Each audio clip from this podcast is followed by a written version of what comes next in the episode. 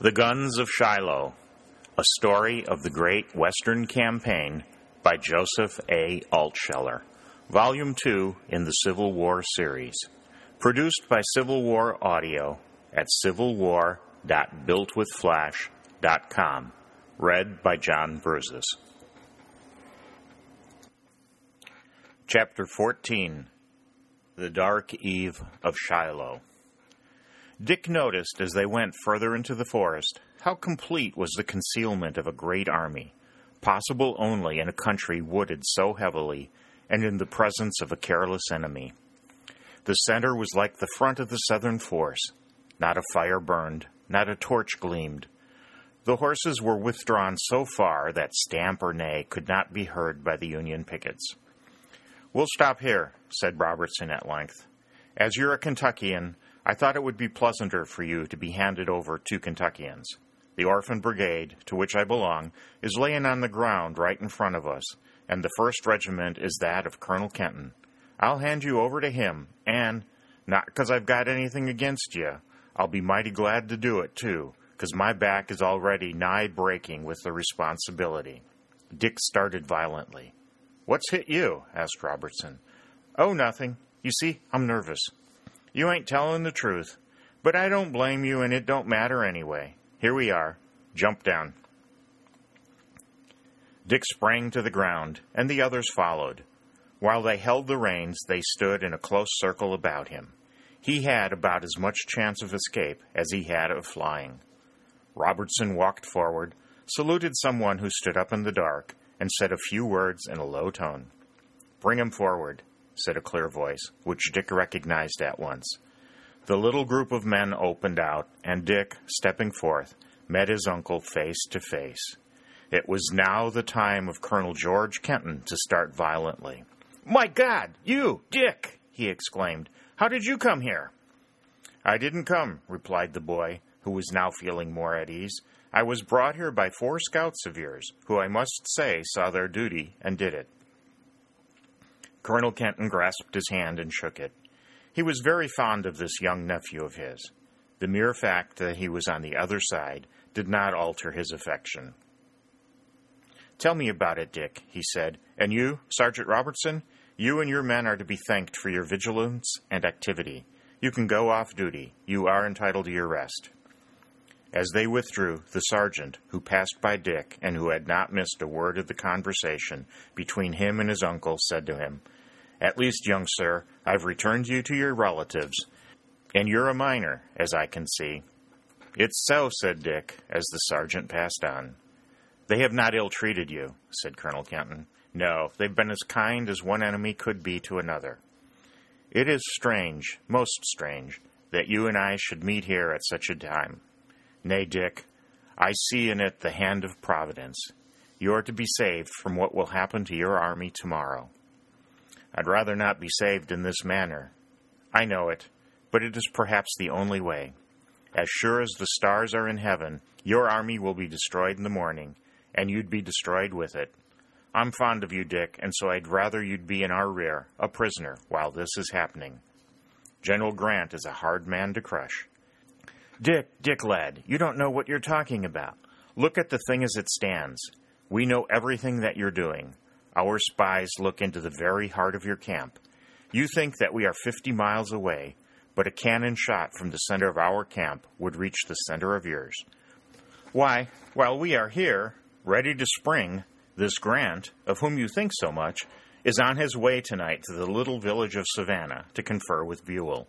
In the dawn, when we strike and roll his brigades back, he will not be here, and that's your great general.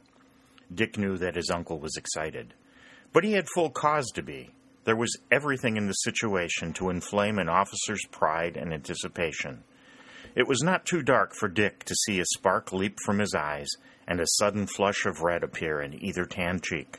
But for Dick, the chill came again, and once more his hair prickled at the roots. The ambush was even more complete than he had supposed, and General Grant would not be there when it was sprung. Dick, said Colonel Kenton, I have talked to you as I would not have talked to anyone else, but even so, I would not have talked to you as I have were not your escape an impossibility. You are unharmed, but to leave this camp you would have to fly. I admit it, sir. Come with me. There are men higher in rank than I who would wish to see a prisoner taken as you were. Dick followed him willingly and without a word. Aware that he was not in the slightest physical danger, he was full of curiosity concerning what he was about to see. The words, men higher in rank than I, whipped his blood. Colonel Kenton led through the darkness to a deep and broad ravine, into which they descended. The sides and bottom of this ravine were clothed in bushes, and they grew thick on the edges above. It was much darker here, but Dick presently caught ahead of him the flicker of the first light that he had seen in the Southern Army. The boy's heart began to beat fast and hard.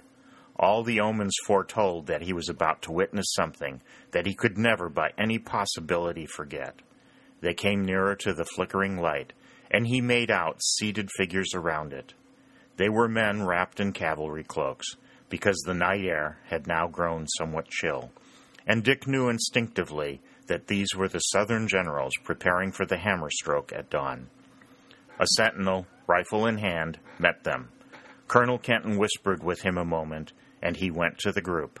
He returned in a moment and escorted Dick and his uncle forward. Colonel Kenton saluted, and Dick involuntarily did the same. It was a small fire, casting only a faint and flickering light. But Dick, his eyes now used to the dusk, saw well the faces of the generals. He knew at once which was Johnston, the chief.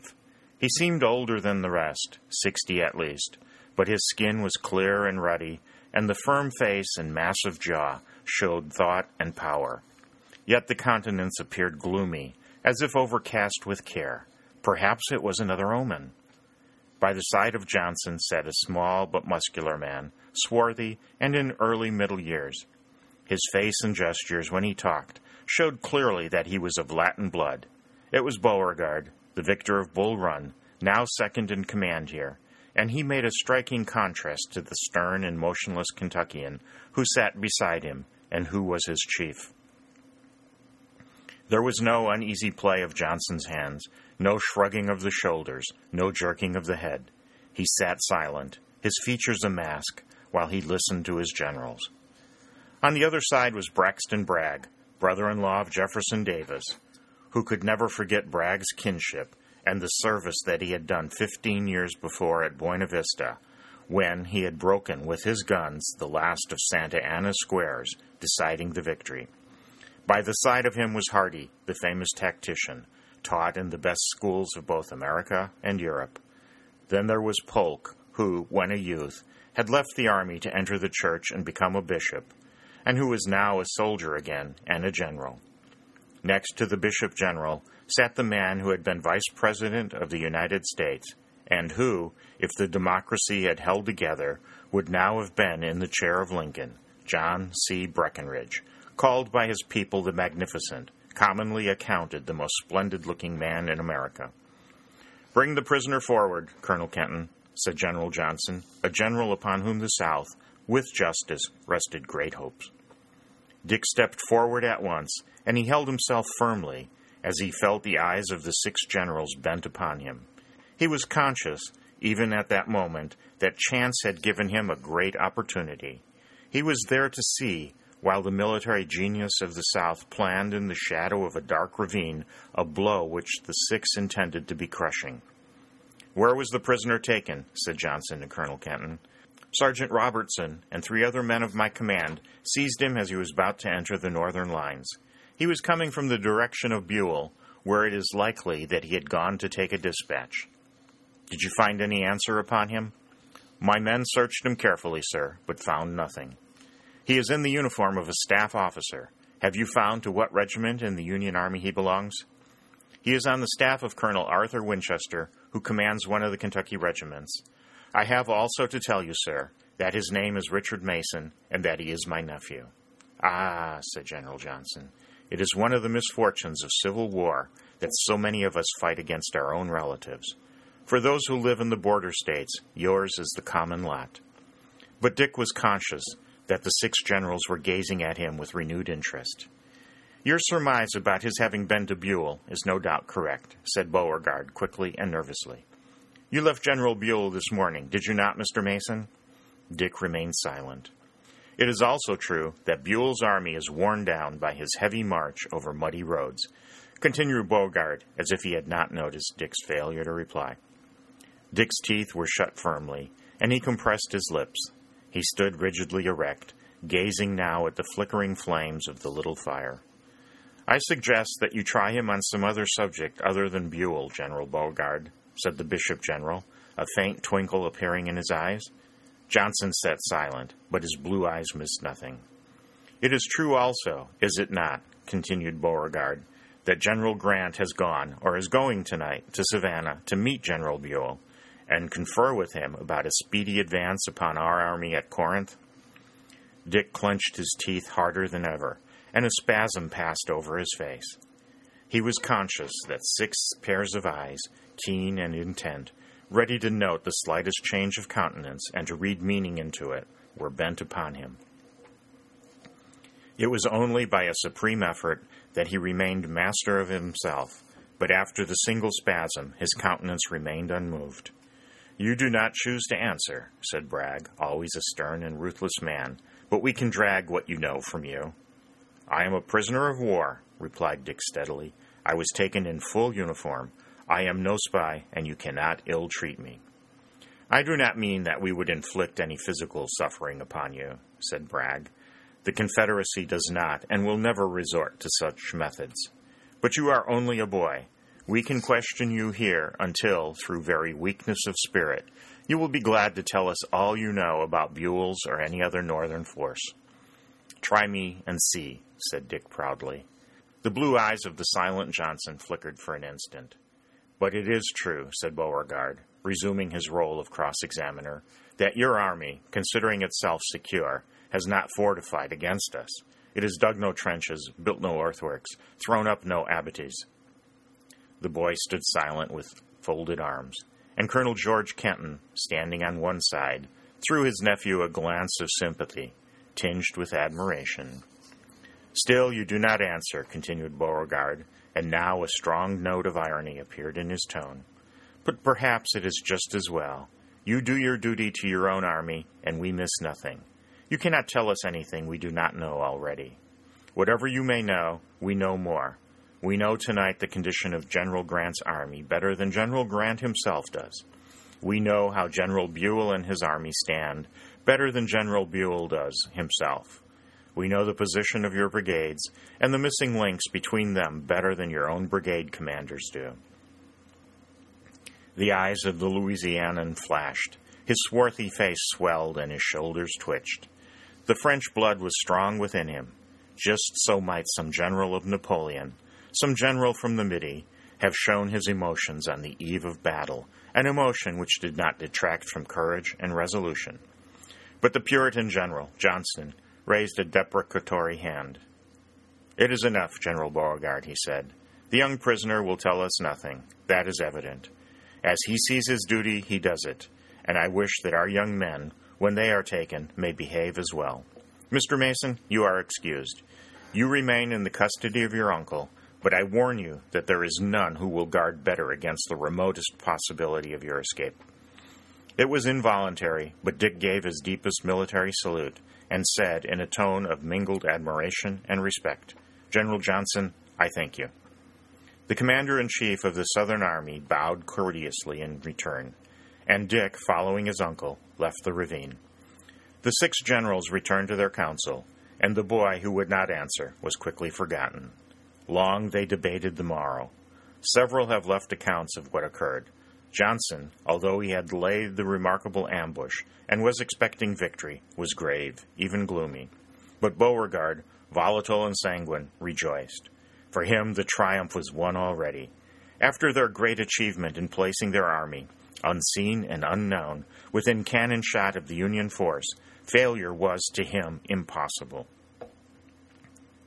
Breckinridge, like his chief Johnston, was also grave and did not say much. Hardee, as became one of his severe military training, discussed the details, the placing of the brigades, and the time of the attack by each. Polk, the Bishop General, and Bragg also had their part. As they talked in low tones, they moved the men over their chessboard. Now and then an aide was summoned, and soon departed swiftly and in silence to move a battery or a regiment a little closer to the Union lines, but always he carried the injunction that no noise be made. Not a sound that could be heard 300 yards away came from all that great army, lying there in the deep woods and poised for its spring. Meanwhile, security reigned in the Union camp. The farm lads of the West and Northwest had talked much over their fires. They had eaten good suppers, and by and by they fell asleep. But many of the officers still sat by the coals and discussed the march against the Southern army at Corinth, when the men of Buell should join those of Grant. The pickets, although the gaps yet remained between those of the different brigades, walked back and forth and wondered at the gloom and intensity of the woods in front of them, but did not dream of that which lay in the heart of the darkness. The Southern generals in the ravine lingered yet a little longer. A diagram had been drawn upon a piece of paper. It showed the position of every Southern brigade, regiment, and battery, and of every Northern division, too. It showed every curve of the Tennessee, the winding lines of the three creeks, Owl, Lick, and Snake, and the hills and marshes.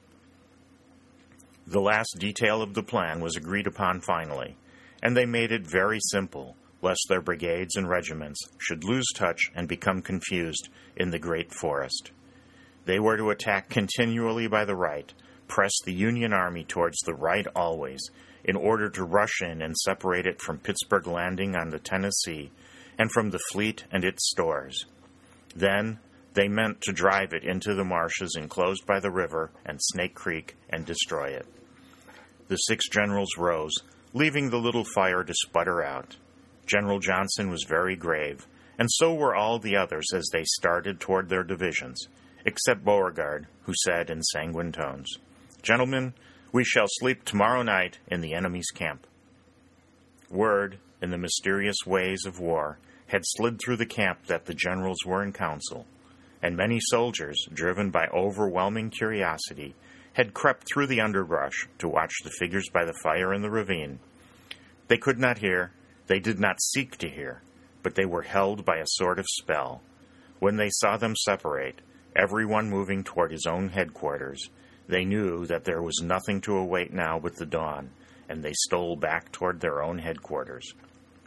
Dick had gone with Colonel Kenton to his own regiment in the very heart of the Orphan Brigade, and on his way his uncle said, Dick, you will sleep among my own lads, and I ask you for your own sake to make no attempt to escape tonight.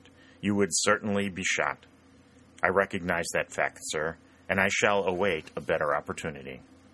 What to do with you in the morning, I don't know, but we shall probably be able to take care of you.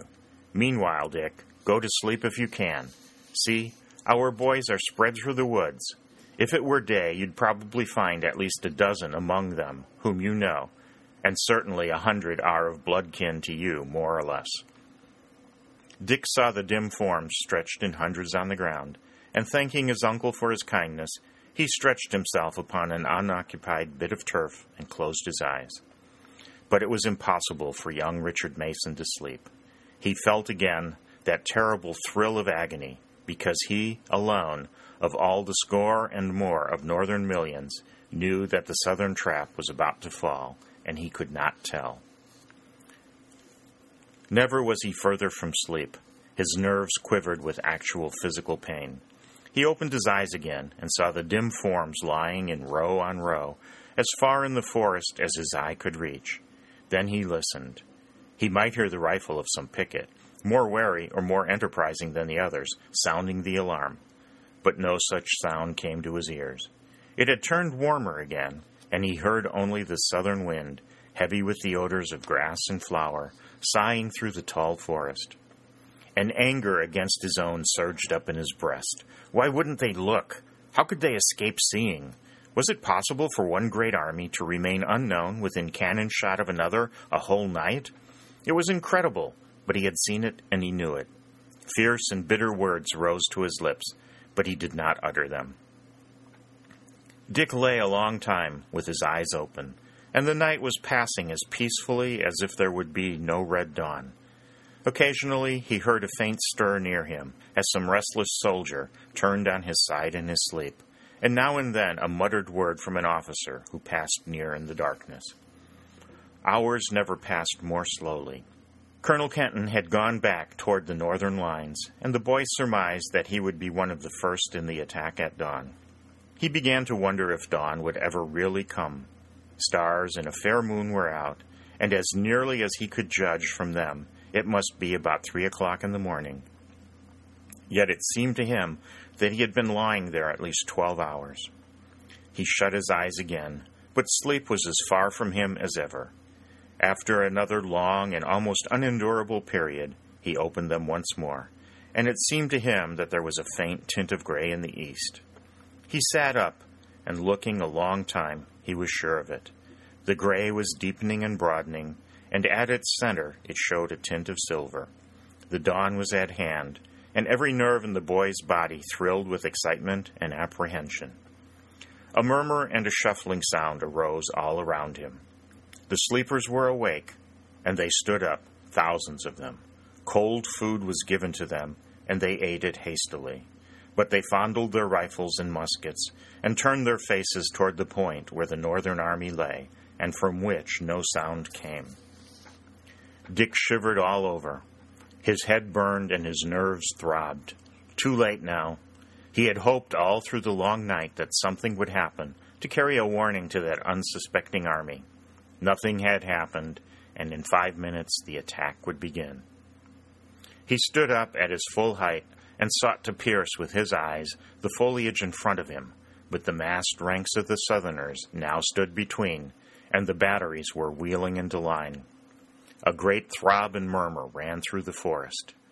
Dick looked upon the faces brown with the sun, and eyes gleaming with the fierce passion of victory and revenge. They were going to avenge Henry and Donelson and all the long and mortifying retreat from Kentucky. Dick saw them straining and looking eagerly at their officers for the word to advance. As if by a concerted signal, the long and mellow peal of many trumpets came from the front. The officers uttered the shout to charge. The wild and terrible rebel yell swelled from 40,000 throats, and the Southern army rushed upon its foe. The red dawn of Shiloh had come.